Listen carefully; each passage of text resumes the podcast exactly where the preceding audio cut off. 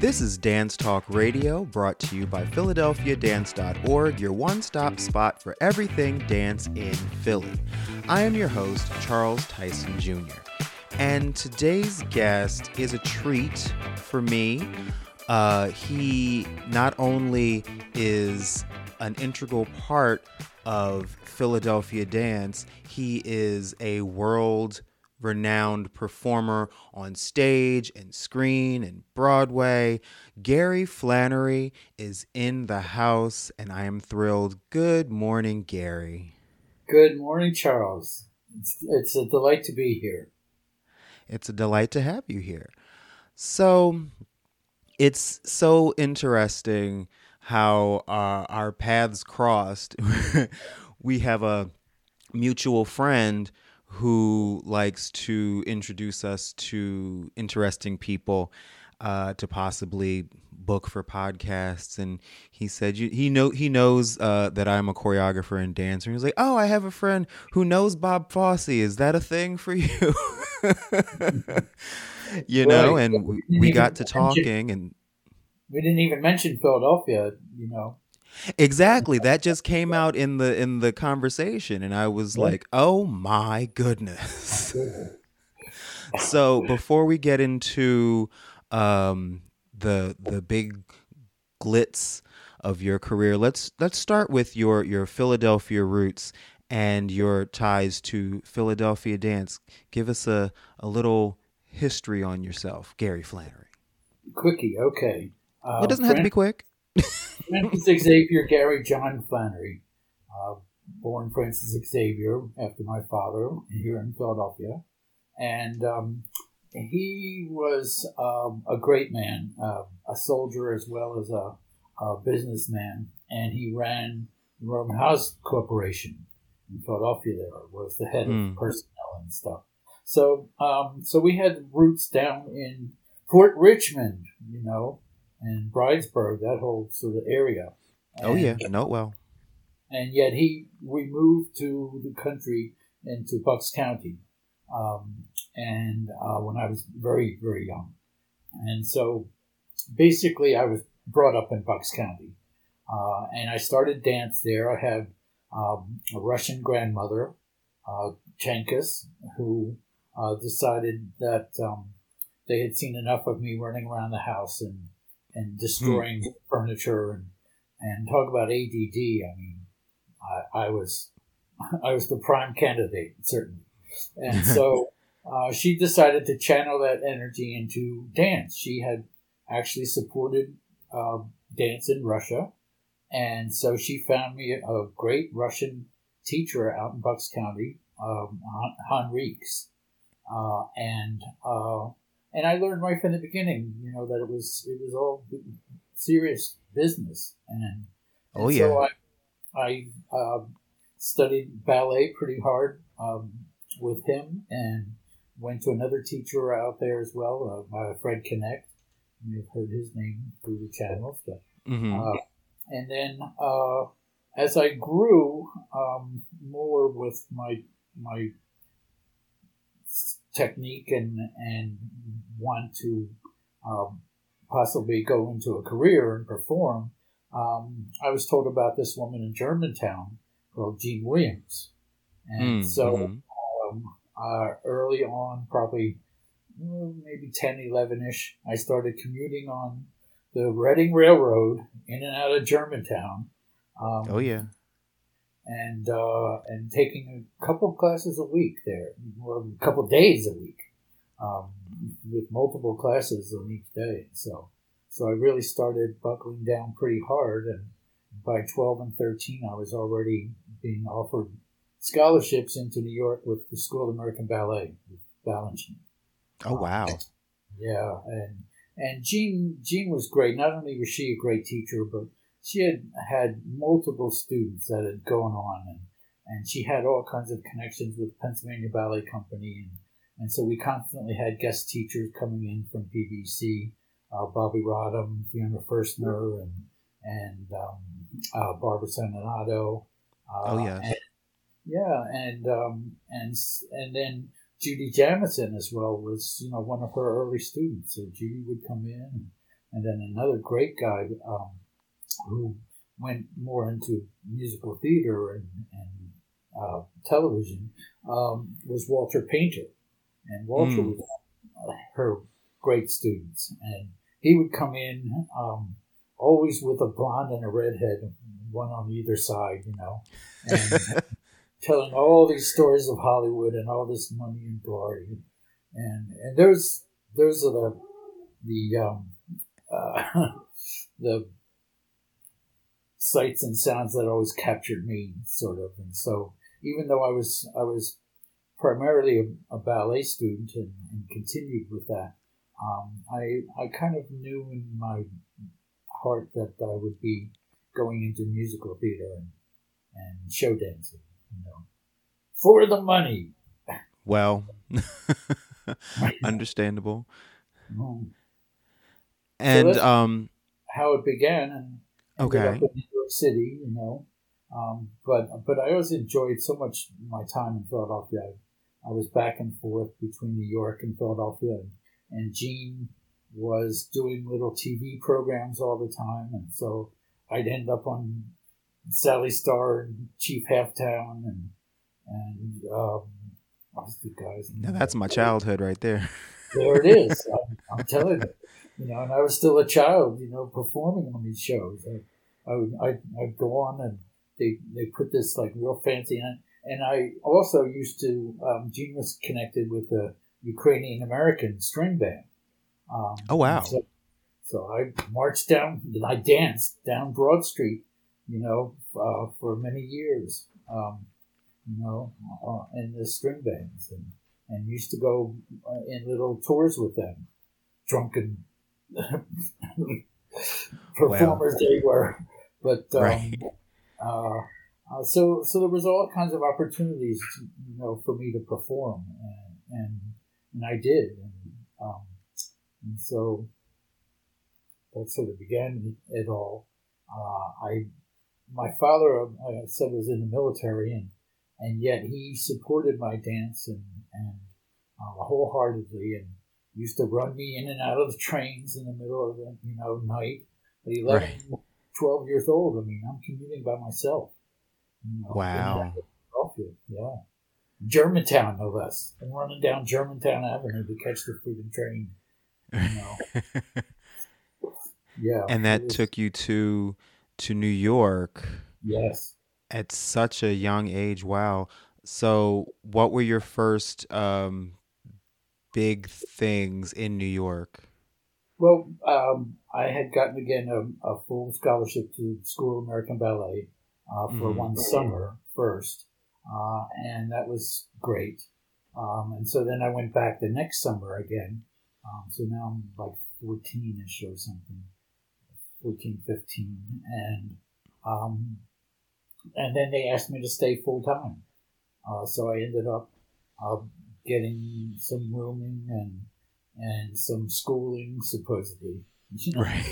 I, I, never even saw these these teachers, but um, uh, so I was basically taking um, six classes a day. Oh wow! Till eight o'clock at night, I was dancing ballet, you know, pretty much entirely, and um, so, and then I I was crashing with two guys that were from Gene Williams Studio um, that lived nearby, you know, with a big apartment, and right. um, and and so I was kind of crashing in, in one of their small little, you know, studio room, and um, and there's a but it was a five story walk up, so so oh, here wow. Seven six seven o'clock at night, just like crawling up these steps to get into this apartment. I'm so uh, exhausted. It was, it was crazy. After but all I, that, then you still have to do all the all the steps. yeah, yeah. And, I mean, and men's advanced class I started, you know, taking was eight a.m. with Stanley Williams, and um, and I'd have everyone from Rudolph Nureyev to Erik Bruhn and wow. and Eddie Villella, all the company members, all the guys, you know, in the class, and and um, and then uh, I remembered even the day Peter Martins came in for the first class, who was, you know, a student of Right. Stanley Williams, who was from the Royal Danish Ballet. So you spent most of your day in the air. in the air, absolutely, just sweating bullets, you know, and um, uh, it it was it was quite incredible. I Stanley liked me a lot, and so here I am at whatever age, and um, and Fernando Bujones and I are are young boys, kind of hiding in the back of all these guys, you know, and then Stanley would bring me forward to like demonstrate something Wow. in front of Rudolph Nureyev and stuff, you know.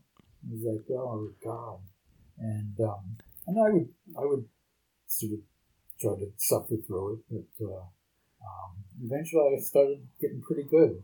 Well, what else can you do? Well, I, it was. I mean, and it wasn't that I had any talent, you know, at all. I was just a guy, so they, they needed guys, you know, and um, uh, and I, I I worked hard.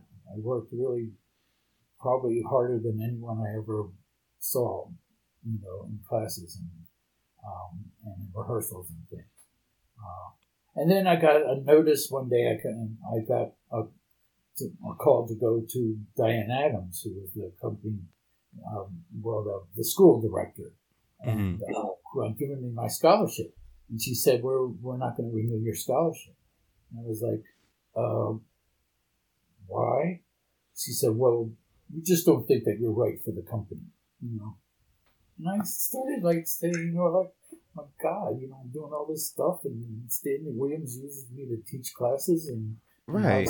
Danilova loves me and, and uses me to teach, demonstrate things in class, and and, and she's like, blah, blah, blah, blah, blah. I was like, you know, blah, blah, this, honey.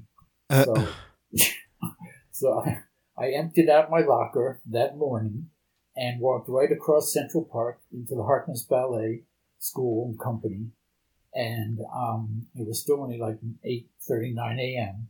And Patricia Neary, who I knew from from you know Pat Neary at, at New York City Ballet, and she was kind of you know uh, around there quite a bit, and she was you know helping direct the school, and so I walked in and she's like, Gary, what, what are you doing here? I was like, well, Diana Adams just released me. She's like, are they freaking nuts? right. Eventually, I through the grapevine, I found out that it was, you know, it was a woman problem. I had been dating a young girl that one of the company members married, you know, Ah. nameless, but um, you know, liked and wanted. And so That'll do it. that'll do it. Yep, yep. um, and so, uh, um, Miss Neary said, uh, "Listen, you know, the company just started class upstairs. Why don't you?" Uh, I see I'm still in my leotard tights, no less. So she said, "Why don't you go upstairs and and they'll take a look at you." So, uh, so by the end of that class, they offered me a full trainees, you know, ship with the company, and um, and that be, began stage two, kind of in earnest, and and that was just incredible there. You know, I mean, the stories. Okay, stage two. yeah, I mean, it, it, it was it was remarkable. I mean, the, the dancers there, the company, the um, the studios, and you know, and and um, uh, Dali, you know, Salvador Dali, you know, running in and out of the building all the time because he was. Oh my God. Yeah, well, he was he was uh, designing all of these these sets and costumes for numerous pieces for the company, um, and and all of these designs and all of this stuff is like up on the walls, and and Dali himself would come in and with his cane and and his mustache and and and he'd ride up in the elevator with him, you know, and it'd be like, wow, you know, fascinating. Was he Um, weird in real life? Well, he, he was not very talkative, you know. Um, he, he would just kind of nod at you, you know, um, being a youngling, you know, right. nobody, but because he had just gotten out of Rebecca Harkness's, you know, blue Rolls Royce or something, you know, Oh. the building. And so, uh, I mean, that this place was just dripping in, money and gold and stuff. Right. gold chalice was always at the door, guarded 24 hours a day by a security man. And, um, you know, it was 24 karat gold, this huge chalice that turned around on a pedestal. And it had butterflies' wings that opened and closed as it went around. Oh my god. And the butterflies' wings were all made of, of emeralds and rubies and, and diamonds and sapphires. And it was, it was just ridiculous. Probably worth more than the average person's head. Yeah, yeah. well, she had renovated her entire, you know, Fifth Avenue townhome, which was like eight stories or something, into these studios in her company. Um, and so, you know, all of the all all of the lamps and things were all gold leaf and chandeliers and stuff. You know. Oh wow. Yeah, and they and they spared no expense. I mean, even as a trainee, I was given a, a an entire like trunk full of clothes and shoes and stuff every month. Every month, Okay. yeah, yeah, and you know, so um, it, it was it was quite something, and, and the talent there was just extraordinary. We were we were sort of the sister company to Joffrey Ballet at the time as well. Mm. Mm-hmm. So yeah. as they would perform, we would be allowed to go and see Joffrey, you know, perform as well for free. Uh, and so, you know, watching Bobby Blankshine and, and that company perform was just thrilling, to say the least.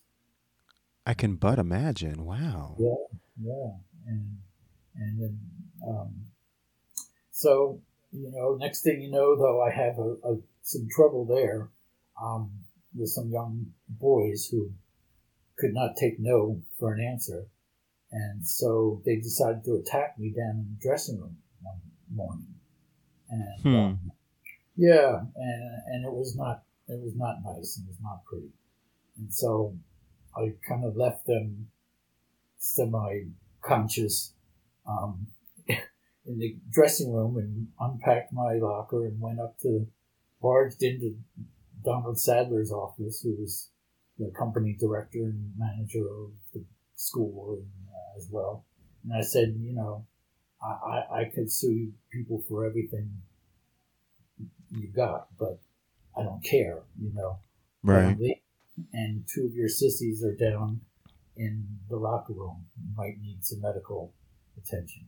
So Oh my. I'm out of here. You know, and I called uh, this guy, um, Brian Macdonald, you know, who's one, I was understudying one of his pieces, I'm Out of Mine, um, with Larry Lawrence Rhodes.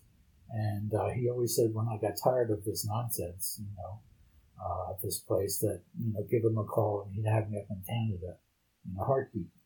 And so I literally that day called him and he said, you know, get on the friggin' plane. You know, you were in the middle of the season with the Grand Ballet, but um, you're in.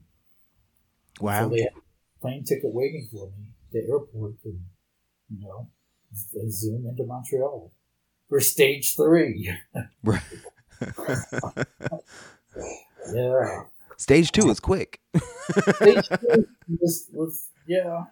Well, you know, I mean, there were other things that happened in between that, like the um, uh, forced me to go back to high school in, in Chamonix High School in Bucks County, um, uh, just so that they could say I was there and stuff. Right. Yeah. And then um, I wasn't dancing as much, and so I ended up running track. Actually, the track coach forced me to run track, and I broke um, the state and most national records for the mile and two mile run. Which makes sense because strength and endurance from all of the Russian and Balanchine dancing. Well, exactly. I mean, I, you know, uh, I'm I'm dancing ten hours a day, so running for four four five minutes was a, a joke. It was warm up for not. It was part of your warm up. It really you know? then I had track scholarships offered to me all over the country, and and um, after some time in Canada, this and that happened, and, and I ended up um, with a full scholarship to Juilliard in ballet. And so, wow. so I'm telling all these track coaches that I have a full scholarship to Juilliard, and they're like, "What the what the hell are you talking about?" I said Juilliard. And, uh, they didn't even know what that was. Right. So, um, and to tell you honestly, you know, today it would have been a, a more difficult decision because there was no real professional track at the time, and these guys make a hundred thousand dollars a race. yeah. you know, and are millionaires. Yeah. And, uh, and I, I was, I could have just destroyed people. You know, I, I was so good and so strong. Um, I used to, in front of my track coach even said, you know, I don't know what you do, you know, but go, go do it. Don't practice with us. I don't care what you do. Just go run. so I go on these like 13 mile, you know, runs myself, you know, doing like five minute miles, you know. Wow. and, and just increasing my strength and, and endurance. Unbelievable. Which then, then goes into helping your dancing. It's a nice little cycle. Exactly. You know, I continued running even while I performed and, and danced for many, many years. Um, so, um, Juilliard was another rare occasion. I mean, you know, I'm in there now with Anthony Tudor, who's the head of ballet, and Jose Limon and Martha Graham. And, um, and so, my goodness, uh, you know. Just a couple of names. yeah, much better than that, exactly. And um, and yet, uh, as a freshman, I'm the most advanced student in the whole school. I'm in all the advanced lessons classes, and and um, um, and I used to sneak over to Martha Graham's studio at night sometimes and, and take Bertram Ross and other classes over there, and, and um, and Martha pulled me out in the hallway one one night, and she said, "You're mine." Uh, okay. right. Paying ninety dollars a week to like, you know, suffer rolling around on the floor ten hours a day. You know, so I'm, I'm not sure about that, but I didn't say that, of course. Right. It was, it was quite an honor. Jose Limon asked me to join his company. Anthony Tudor asked me to go into American Ballet Theater at that time. Um, and so I told my dad, which was the only reason I was at Juilliard, you know, um, was demanded that I go to college. And so um, I told him, I said, listen, all of my teachers are trying to get me to leave. You know? Right. So what's the sense? Um, and then after all that, uh, one year I spent there. Um, uh, Anne of Green Gables called again, which I had done up in Canada um, earlier, and and then they wanted me to do the lead role in a world tour, and they were paying you know fifteen hundred dollars a week. Wow. so, so I marched up to Martha Hill's office, directors of dance at Juilliard, and said, "I'm I'm out of here." Um, right. Think I'll be back, but she said, "Well, you know, we we certainly enjoyed you." I said, "By the way, you know, all of your teachers have asked asked me to leave school and join their companies." So I, I don't mean to like you know, sort of rat on anybody, but I, I don't think it's really the right thing. And she she just went through the roof. She was really mad, which she should have been. I mean, that, it's not right. You know? Right, and as fabulous as that might be, if you think about it from their perspective, yeah, that is kind of not cool. Yeah, yeah. Well, and and, and again, I, I I had some um, rules and and um, karma that I went by, and and and that just seemed wrong, you know, to me somehow. Even though I was honored, of course, and, and flattered by that, but um, uh, I mean, the American Ballet Theater. The other thing was the American Ballet Theater was paying 115 a, a, a week. you know, Graham Right. paying like ninety dollars a week. So Right. let's see, fifteen hundred dollars a week versus ninety dollars.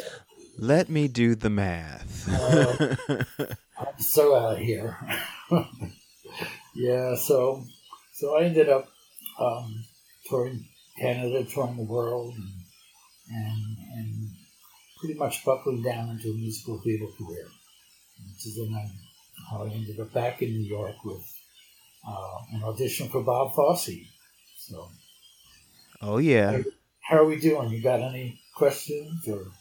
Nope, this is great. Keep going. Yeah, I'm just going. Okay. The narrative is going.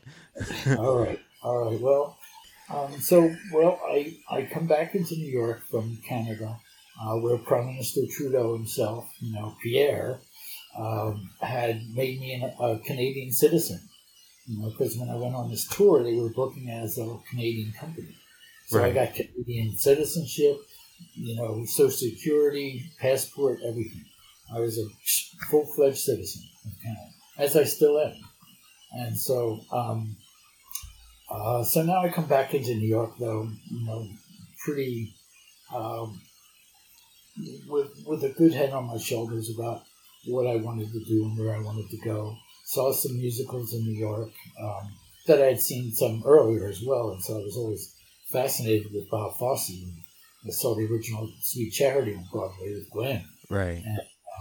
Uh, and so uh, he is having an audition for Pippin, you know, for one male Mm. replacement for the Broadway company of Pippin. And so I go to the audition having no idea what the show was, you know, Right. pretty, you know, much just gotten back to New York. Um, and so I'm in the audition, and there's like a thousand guys for this one part. Right. And so I'm blasting through this audition and everything, and I make it down anyway to about the last um, 10, 20 guys or something, and we're singing. Um, and so I start singing um, Promises, Promises, which I coached on.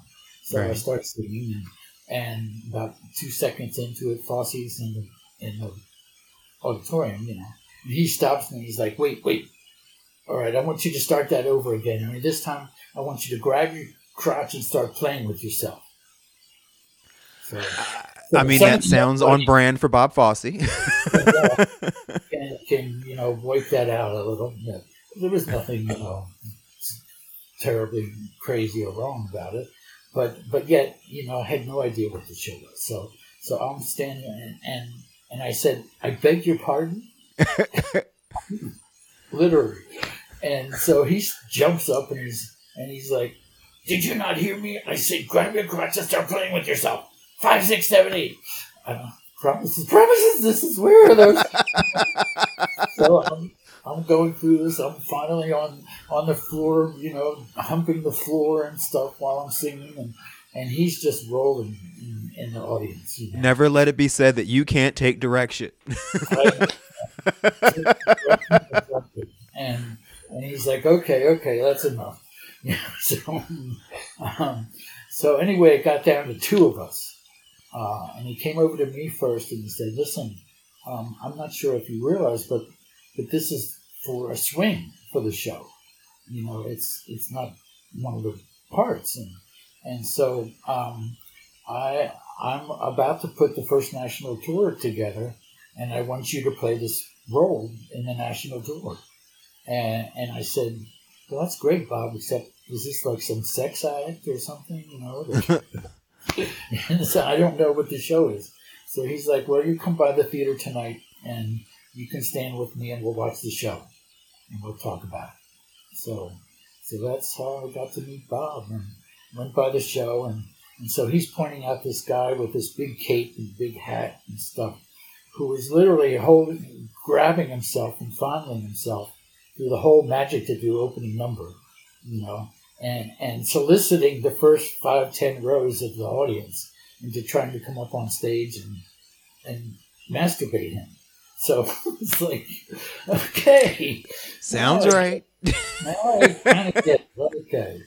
So um, so that's the role that I did in, in the first national tour, uh, and it was it was quite an incredible company, and um, I was nine months. So then after that, I came back into New York, and Bob loved me and threw me into the Broadway company.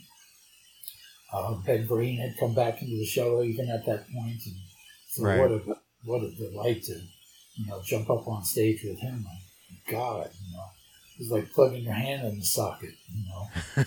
and, um, and so so here I am on Broadway, you know, finally, and uh, making you know all kinds of money. But meanwhile, I'm, doing. Uh, I'm still hooked on concert dance. So not only am I taking ballet classes every day, uh, but I'm working with a, a black jazz company in New York City, Fred Benjamin's mm-hmm. company. Mm. Um, and so, you know, I'm working with them. I've become his lead dancer, you know, being a lily white boy that I, that I was. Right. Yet, um, uh, you know, I performed with the company and, and it was, it was amazing work. And, and then I would do different kinds of, um, industrials and TV shows and, and commercials and things, you know, as well. I did the first like Dr. Pepper commercials uh, that were seen and um, huh.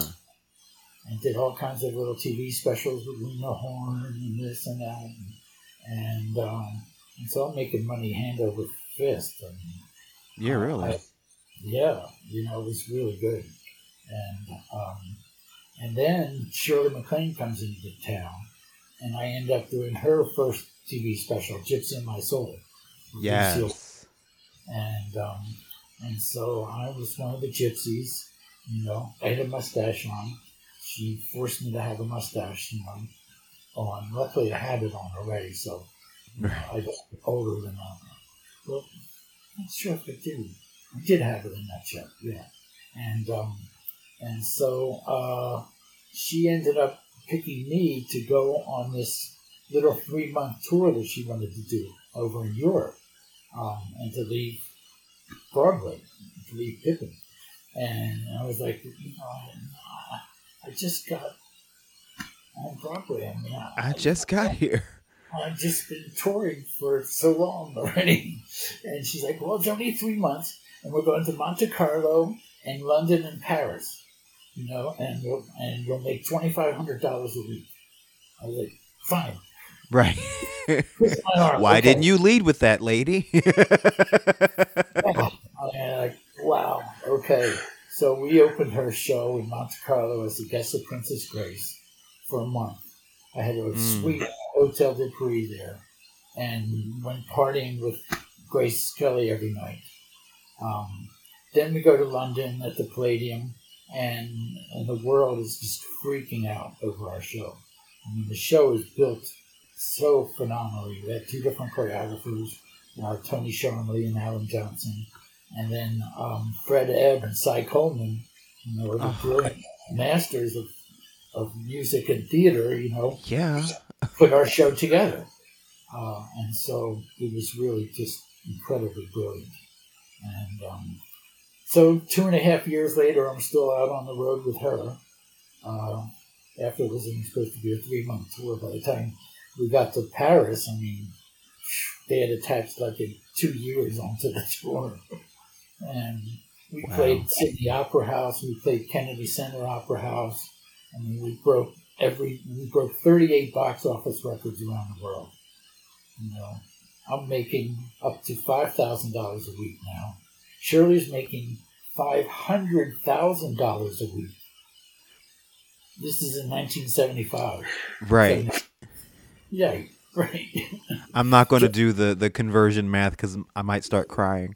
right. Unbelievable amounts of money, you know. And, um, and so uh, it was fun because, you know, it ended up being just four of us, two guys and two girls with her on tour. And I became sort of the the leader of the pack, and and um, so I was getting keys to cars, usually like you know Zoom Zoom Mercedes and and Lincolns and stuff, and and, um, and then I I would take the company out on little picnic tours, you know, the other dancers and sometimes the um, musical director Donn Trenner, this wonderful guy, and we'd go to the castles in Germany and wherever, you know, and, and I'd go to the company manager and, and I'd say, Michael, we're going on a picnic tomorrow. And he's like, oh God. He starts pulling money out of his pocket already. He's like, how much is the picnic going to go cost? I said, well, a thousand should should do it. Uh. so he'd rip off like 10 $100 bills just like out of this wad, right. you know, and, and then off we go, you know. and um, okay. yeah, and, and, and after those first couple months, actually, I uh, I enacted some other things for myself, especially that um, um, everywhere we went in the world, I I got an apartment with kitchen, as expensive as that was. You know, right? Yeah. And, um, and a car, and so um, so it was it was an amazing tour. It was just absolutely amazing, and because of her and her Hollywood connections and what have you, you know, we had all the celebrities of the world constantly coming into to the show. Um, wow. And so I have one quick story, especially opening night in Paris. Okay, we finish the show and there's a knock, knock, knock on the door. And so I open the door and, and it's Sophia Loren. Oh. In all her glory. I mean, by herself. You know, although I could see some of the bodyguards down the hall. And I, and I was shocked. I just I couldn't even speak. She's like, "Well, aren't you going to invite me in?" I was like, "Oh, Miss Loren, how would you, you like some you know, Cristal? I have Cristal on ice." By this point, you know, my dressing room was completely stocked, like a friggin' rock star. You know, so I have oh. Cristal, you know, cases in the room, you know, on ice. Just in case for moments like Just, this. Yeah, and so exactly, she's like, "Oh, I love Cristal," so she comes in we start, you know, drinking Cristal champagne, and she's like, she, she said, um, you know, I, I just wanted to, to tell you that that you're one of the most incredible performers I've ever seen on stage, and and you don't need her at all. like, Shirley, you know? everyone is trying to steal you from everyone else. well, you know, I was, I was the man, I guess. My so, goodness. You know, whatever. I, I, I didn't I didn't go for it all the time. You know, like this. I'm I'm thinking to myself, well, let's see this. I know there's this like, you know, Ponti guy. You know, and, and he's connected to like such and such, and and I was like, no, this is not going to work. So I said, right. maybe we should go and see Shirley now. And she's like, oh, you're so funny. she finished her little glass of champagne, and out the door she went. Like, All right, call dad. dad, guess who? you know. oh, it was, it was remarkable. You know. That's amazing. Yeah, it was, it was pretty cool. Mm-hmm. And so, you know, tours and tours and tours and, and back and forth later. Finally, uh, I find out that Bob had constantly been calling Shirley himself, you know, to force her to let me come back to him. You know, he wanted me to do Chicago on Broadway. He wanted me to do this Liza with a Z special. He wanted me to do this. He wanted me to do that. Then I was the first person that was called to do dancing on Broadway. Wow. No audition, just, you know, he called, he wanted me to do that show. And, um, and she's like, no, no, you can't have it. I love that you're in a tug of war between Shirley MacLaine and Bob Fosse. I, I, like I said, only recently found out that, you know, from the company manager and stuff. Um, That's amazing. And so that was really pretty incredible. Right, that I'm being fought over by these two, no less. And so then finally Bob wins because he he calls up and, and says, I'm doing this movie, you know, all that jazz. And I and I have and a featured role in the movie. And so he's coming back. That's it. So she forced the hand, and and, and she had to audition like two thousand guys to find a replacement for me. You know, in her Wow. show. Yeah, and not so. That's got to feel pretty good. replaced, right? Well, and and so you know, I come in um, to all that jazz, and and it was just it was just a phenomenal experience. I mean, to work with Bob firsthand on an original production like this, you know. Yeah, it's one of my favorite movies. Well, it was it was pretty wild, um, and, and especially since you know he's telling the story of his life pretty much. You Right. know. Except it's not about his life. It's about Well, another choreographer producer. Oh, that's bullshit. I know. right. It was totally him. Any similarities are completely coincidental. That was that was to uh, appease, you know, the, the mothers or something. right. Yeah. Yeah. But um, but no, it was it was pretty scary because some of the things that we're like going through in rehearsals and things would like end up in the movie. hmm You know? Like uh, I'm in the bathroom the one day when he comes in throwing up, you know, and and it ends up in the movie. It's, it's just like wild things like that. But Yeah. but I have a quick story about about what happened in the movie. Um, Please. So we're rehearsing for about two weeks, and everything's going well, and and I'm I'm doing a male adagio in the movie that he had hired John Sawinski, the principal dancer of ballet theater at the time, you hmm know, to who couldn't sing and do jazz or theater at all, but he was brought in strictly to do this male adagio with me Okay. and um, and so you know at first I hemmed about it. It was like you know great, I'm doing the adagio, okay, um, but you know it was Bob Fosse, so I knew it was going to be magnificent, Right. and the partnering was just incredible. And so so now the day before we go to Astoria, Queens, which is this old cold studio that we filmed in out there. Um, and this was already January, February. And Oh, he no. to the old Broadway Art Studio, which is what the studio that he rebuilt out in Astoria. Know, Mhm. It's a studio that we we practiced in all the time. And so he comes in at like 8 a.m. and he says, Okay, guys, strip your dance belts. Girls, take off your tops. Huh? Yeah. Never ever having anybody mention anything like this. Okay. And so, you know, I'm stripped my dance belt. I mean, he said something else. well, by now you know the drill. So. And that's drill. I mean, you know, I'm, and, and I'm making double salary. I'm already in, in dancing on Broadway, you know, that he had thrown me into. right. um, you know, as as well. So I'm making double salary with him as well.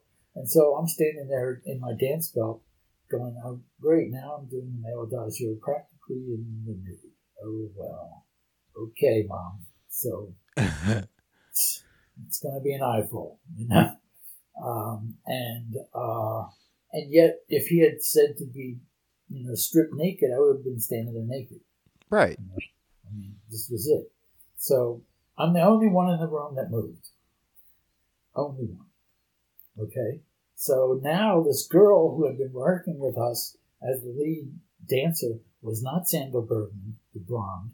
Okay, it was another girl who was doing casting on Broadway at the time, Oh. who I will remain nameless. She doesn't like to hear about it or talk about it. Right. But if she's But- being Cassie, then we know she's fabulous. she was incredible, and um, and so she, she, to make a long story short, called over the guy Smoke Smoke Smoke, who was Phil Friedman, you know Bob Fosse's actual stage manager, you know, Right. and and so she calls him over and says, you know, I want forty thousand dollars, take off my top, and he looked at her with that look exactly, and. So then he saunters over to Bob, who is now turning purple, you know, in the hallway. I mean, in the doorway, because nobody's moving, you know. And um, Why is no one naked?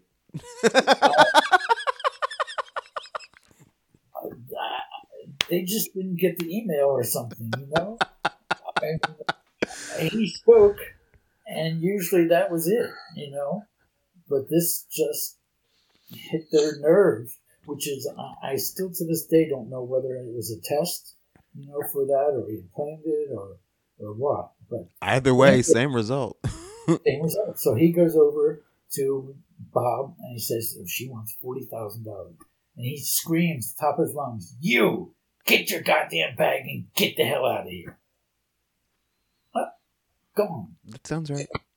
Yep. So by the time she was about halfway across the floor, everybody's tops were off, clothes were Uh off. huh. Yeah, gone. Uh huh.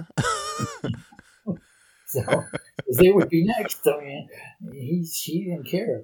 So so now I'm thinking to myself, standing there, you know, great, this is going to be a solo. I'm going to have a big solo number. One man show. Dude, whatever. You know. Choreographed by Bob Fosse. Yeah, so it was, was something else. And, and then as rehearsal, you know, continued. Gary with a G. my name is Gary. And so, um, so he came over to me, and, you know, after things settled down a little, and he said, put his arm around me, and he said, "Listen, I want to thank you for for what you did." Uh, I said, "What did I do?" He's like, "Well, you, you went down to your dance belt." You know, when I asked him, I said, "Wow," I said, "If you had asked me to be naked, I would have been standing there naked." It's like, you know, you're the most brilliant director and choreographer on the planet, and certainly that I ever worked with, and right. um, and I trust you implicitly, you know, with what's going to happen in this film, and so so that was nice. That was the kind of um, you know PR that we had together, which was really wonderful, um, and so so he has Sandahl Bergman, the blonde, brought in there within like an hour rehearsing and and starting to you know put the number together the next day. Although actually, when we started filming, we did the audition sequence first, um, which you'll even notice. You know, she's not even in. Mm, right. Um, but uh, um, and uh, and so you know now I'm doing dancing on Broadway at night. Um, Thirteen of seventeen numbers in the show Oh, and, jeez. and I'm rehearsing and putting all that jazz together during the day, you know. And so then, You're literally eating, sleeping, breathing Fosse. yeah, totally, you know. But I, I didn't enjoy, you know, the man's um, karma and and politics as much as as his work, you know. And so, so I steered steered clear of all the parties, all the nonsense. I just went home. That was a smart decision, I'm sure. Well, I, I think so. You know, um, most of those guys are dead. Draw your own conclusions. Yeah, from drugs, sex, everything. Yeah. You know, uh, over and above what would one would consider normal. You know? Right. And um, uh, and no, I, I had limits. You know, I wasn't approved by any means, but but I had limits, and and these people were out of their minds. You know, for the most part. Um, and so so then I'm I'm finally you know over with the movie. I'm doing dancing on Broadway, and, Bob comes up to me. He's like, you know, I'm putting the first national tour together, and and I I need you to go. I was like, Bob, wait a minute, wait, I just got back from touring the friggin' world, five million miles. You know, Right. I'm now on Broadway in your show. What do you mean I'm going? He's uh, like, I, need you to do this, you know, play Bojangles and do these numbers, you know, for the tour. And I was like, I ain't going. He's like, Huh. You're going. I ain't going. You're going. so, so finally it comes to the point where he lays on me that if I don't do the tour, he's not going to put it together and send out a tour. So I was like, oh, great. So now I'm going to take, you know, 40 people's salaries out of it. Everyone's going to know. Everyone's going to blame you. but it didn't blame me, right? So, um, so I went on the tour and it was glorious. It was just amazing.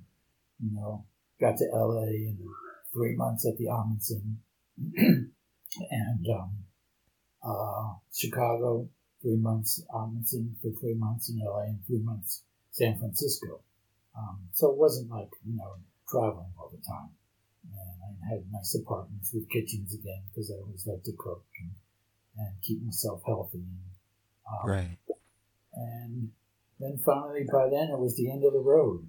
And so I had met my wife and and um, decided to to leave leave touring. And um, after that show, so we got married in '79 and settled back in Bucks County. Uh, at which point I came into University of the Arts, which then was called the College of Performing Arts. Right. And, mm-hmm. Right. And so um, I had some wonderful, you know, years there with with Susan Glazer and and oh yeah, Alexei, Yudenich and and um, Andrew Pep and all the great teachers there and stuff. Um, you know, and uh, and yet I had already opened my own school out in in Bucks County, and I had 500 students in my school. You know, oh wow! Opened it, right? And what and was the name of your school? New Dance Studio. And oh, that was you. That was me. Okay. Yeah, and I um, uh, and it was all adults. I had thirteen and up, so no recitals, no nonsense. Right. Just work class. And I brought in again Fred Benjamin and all kinds of Lynn Simonson, all kinds of wonderful teachers doing master classes, and, um, both out there and even in Philadelphia down at the college. I would bring you know Fred and people into that, um, and so it was it was really good, and I and I started to have a nice renewed respect for Philadelphia, and and um, I remember going to one of the first meetings for the Philadelphia Dance Alliance. Um, oh my God! Rest in peace, Philadelphia Dance Alliance. Uh, well, I, I I kind of pictured, you know, as most dance alliances didn't last, that it wouldn't last forever. Um, and they even tried to do one out in Bucks County, not not dance, but an right. arts alliance. And so I went to, and I won the governor's award in the arts in Pennsylvania one year.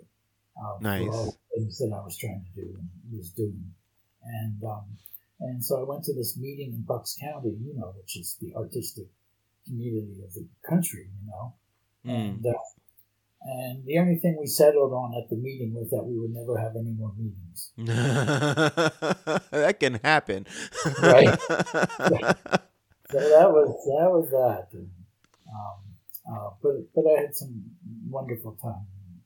Um, jumping back on the Reading Railroad again, you know, this time right into Market Street, you know, and then running down to Broad Street to teach my classes. And, um, it was kind of old, funky studios at that at that time, um, but the students were always great and very excited, and um, and, I, and I'd always come early to, to watch Alexei teach in his sneakers and with those feet and stuff.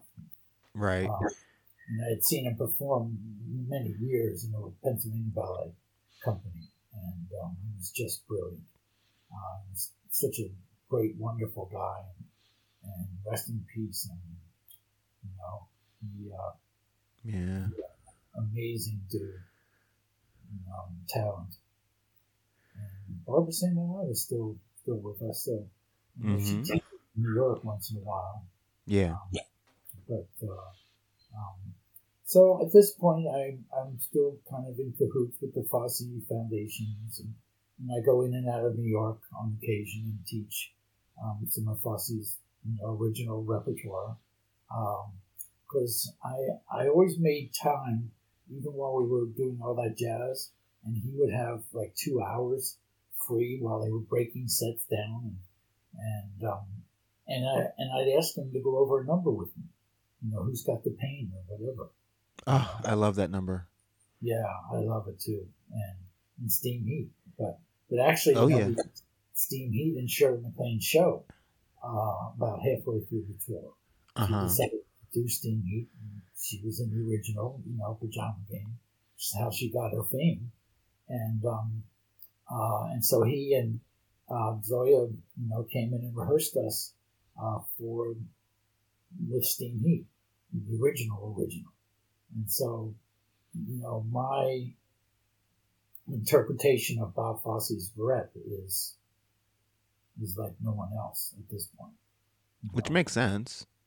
Yeah, I mean, I was, you know, not only there, but I was really pretty much after a while considered his lead lead dancer, and he would use me to demonstrate to people how he wanted things to look.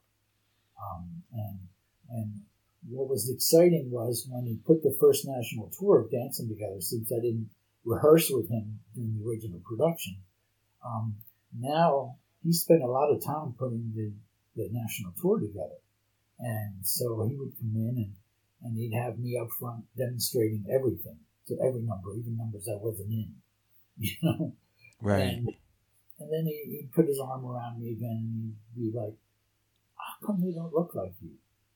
He's like, Well, they're never going to look like me, Bob. I mean, they're not me. they didn't work with Balanchine and you know and um, Graham and Limón and, and I mean uh, you know and Anthony Tudor. I mean, I just had extraordinary luck in, in the training that I had. That actually brings me to a question that I have for you. Um, how much, uh, for lack of a better word, unlearning did you have to do to be able to properly embody Fosse's style? Um, no, it was it was just additional learning. Okay. You know? And what I explained to people, especially about him and his work, was that he had as many and and as intricate lines in, his arms and his body as any ballet that I you know ever learned. Um, right. So for but me, they sometimes feel like um well, it was uh, jazzier and sexier, you know. Right. But but yet it was it was still pretty intense, and, and especially the way I did it. Right. which was unlike what I mean. If you see the movie All That Jazz, I mean, he has me featured, you know, even in that number. You know, mm. I'm hitting spaces, you know, on the floor that the camera is focused on me. You know? mm. And Male Adagio is just just out of this world. Was that you that has one of my favorite lines? Like, "Don't forget about our fun, fun, fun plan." Was that you? Uh, Danny Rubio. Oh, okay. Yeah, yeah. Oh, Danny was was a delight. He he was in the first tour of Pippin that we did. Okay. And we ended up in the movie together, and um, he was just a delightful young guy. And he actually, you know, lost his life shortly after we finished um, mm. filming out on Long Island Expressway. Awful car accident. Oh no. Yeah, yeah, gone, just like that. You know, and then, and then and then you have you know other companies like Dancing and and all these guys are gone. Yeah. Gone, gone. Especially, you know, that time period, we lost a generation. I, I, you know, I, I began to not even want to know anymore. You know, it, it was so bad. And, yeah. Uh, again, you know, for the most part, it was it was their own abuse that you know killed them. And so uh, I, I just I just plowed on, you know, as I still do. I ended up marrying and two wonderful children. I have four, you know, um, grandchildren, four boys, you know, that um, have the Flannery name as well, and uh, and so so here I am in Tampa, taking care of these grandkids for the most part. That's my like full time job, and, and yeah. I teach. I teach here, you know, a couple nights a week, Um, but Tampa dance is not exactly, you know, the center of the artistic world.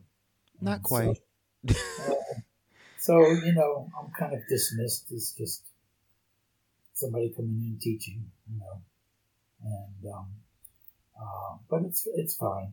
Once in a while, I get into New York and Broadway Dance Center or Steps, and and I end up having sixty you know, best dancers in New York City in my class. And, there you go. And they go crazy, you know. Um, but now I I can't even afford to do that much anymore. Cost is just so expensive to you know try to fly and get a car and get in New York and you know. It's a lot yeah. Yeah and and while I, I you know I'll get paid some money it's just like not enough to cover my expenses. Right. It's not worth it. Nope. Nope. So so I think we're close to the end yeah before before I let you go, I did want to ask because um one yeah. thing and when we first met, you mentioned something that made me go, oh, um, the musical, the dance and musical theater program at UArts. Yes, right. That's you. Yes, that was me. That was yeah, me. talk to me about that real quick. Well, um, bef- while I was there, you know, and while even while I was at Juilliard, I was constantly trying to get them to open up and and pick up musical theater and right. as a as a class, uh, and they just wouldn't even you know talk about it. Um, and so Susan finally opened up, and, and we started. Um, actually, it was a it was a music theater, or maybe it was dance theater for actors uh-huh. that I started, and um, and it was fun. It was really great fun, and um, by the time I got that class going, I ended up leaving and we went to Chicago um, with my wife's job, pretty much. Uh, but I ended up teaching at Northwestern University there and, and, created a big program at this college and that college. And uh, I taught for 34 years in, in, universities.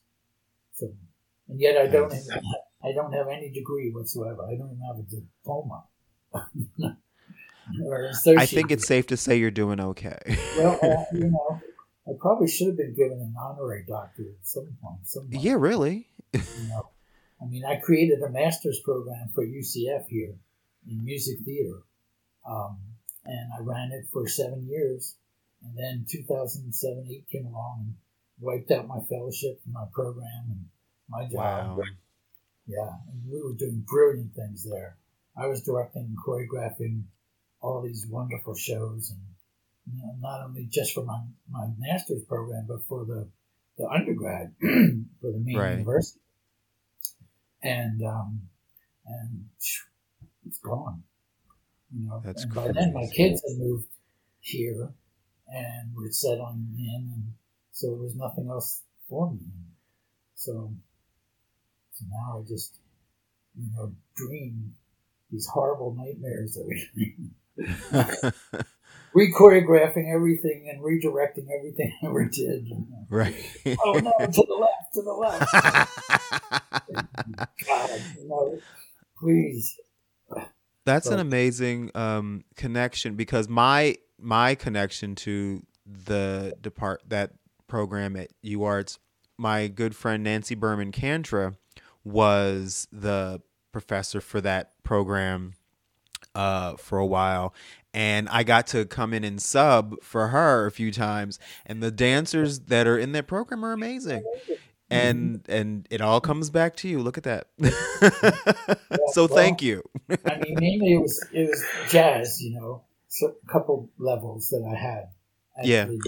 You know, at the college, um, but I would do musical theater, you know, with them, of course. And um, uh, but then one day I remember I had you know, beginning jazz class, kind of freshman, you know, and um, and I mentioned Gower, and got like no response, you know, and I was huh. like, "Do you mean to tell me nobody in here, like 30, 40 students, you know, knows what that name Gower means?"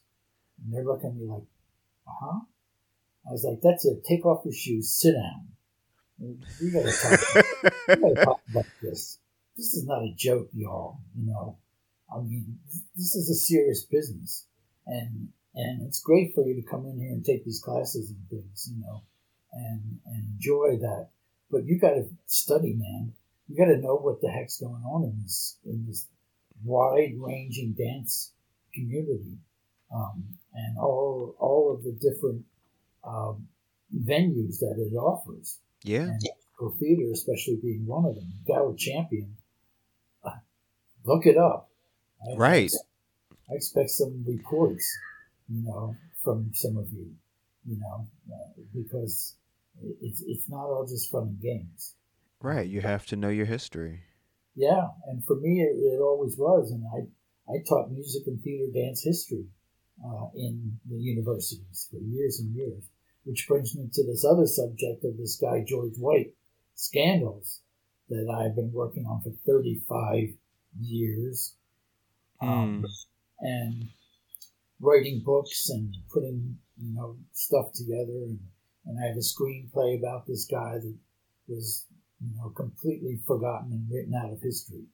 And he developed everything we know about dance in America and music. All came from this guy that nobody knows anything about. Oh wow. Yeah. George White and the Scandals. You know, and discovered George Gershwin. I mean, Gershwin his big star. You know, Gershwin Huh. wrote, wrote 48 songs for the Scandals, including I'll Build a Stairway to Paradise, Somebody Loves Me, la la la, you know, I mean, it, it, it's, it's unfathomable to me that people, and young people especially, I mean, they, the problem is, you know, most of them don't even know who Bob Fosse is. So luckily we're having this conversation and maybe we're learning something. Um, Exactly. but to go back to, you know, um, to Jack Cole and and Bob, you know, George White and and um, you know the twenties, Irene and Vernon Castle and stuff.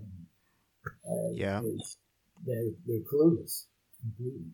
You know, That's a shame. even had a student stopped me and talking about George Gershwin in class the one day, and and, and he said, you know, why, why do I need to know about this?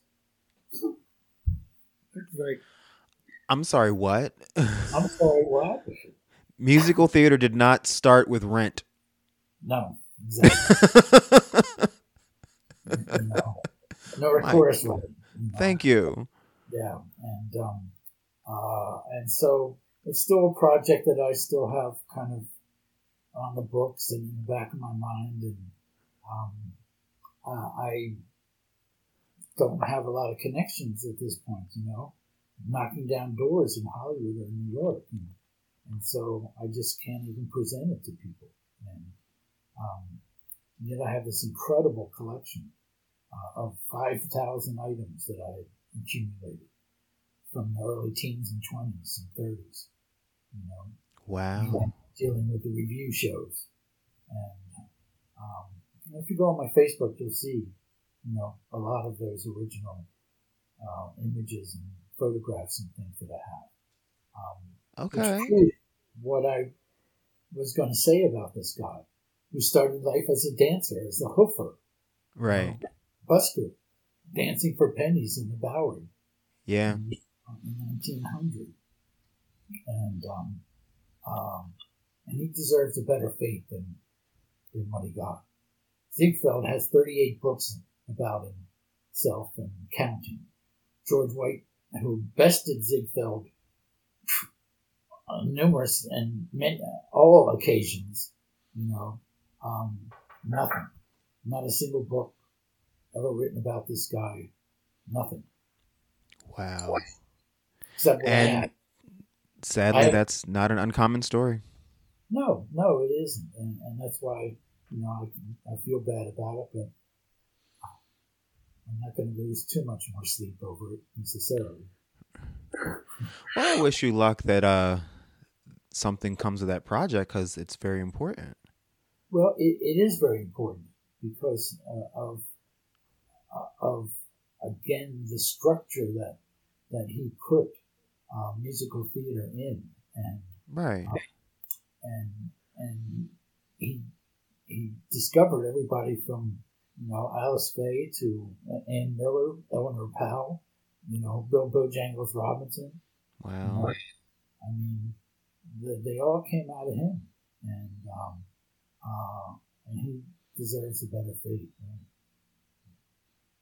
Right? he amassed a hundred a hundred million dollar fortune through the twenties and thirties. You can imagine a street punk, never went to wow. school in his life. Yeah, but he took all that money out of the Ziegfelds and Shubert's pockets and stuff, and, and so they wrote him out of history. Um, well, at least it's not one of those situations where like they died penniless. Oh, That's at least he good. Did. Oh, he, he did. did. Damn. Oh yeah, yeah. He, he he died in UCLA hospital. I mean, after all the years, 1960s, you know, come around and lived to 78 years old, 1968. Uh, so for his last few years of his life, um, Beverly Hills Hotel, for which he had put up you know, stars for a couple decades, right? Um, gave him a room and food, you know, for the last years of his life. Well, that's something. Okay. Well, something, you know. But um, on his deathbed, though, he said, you know, I'd do it all again and spend it all. It's, it's and that's how you, okay, life well lived, okay. Well, the problem was, see, that he never married and so he had no children or, or anyone, you know, to pass on his legacy, or or the monies even. Right. And so he just blew it all. Um, I see that.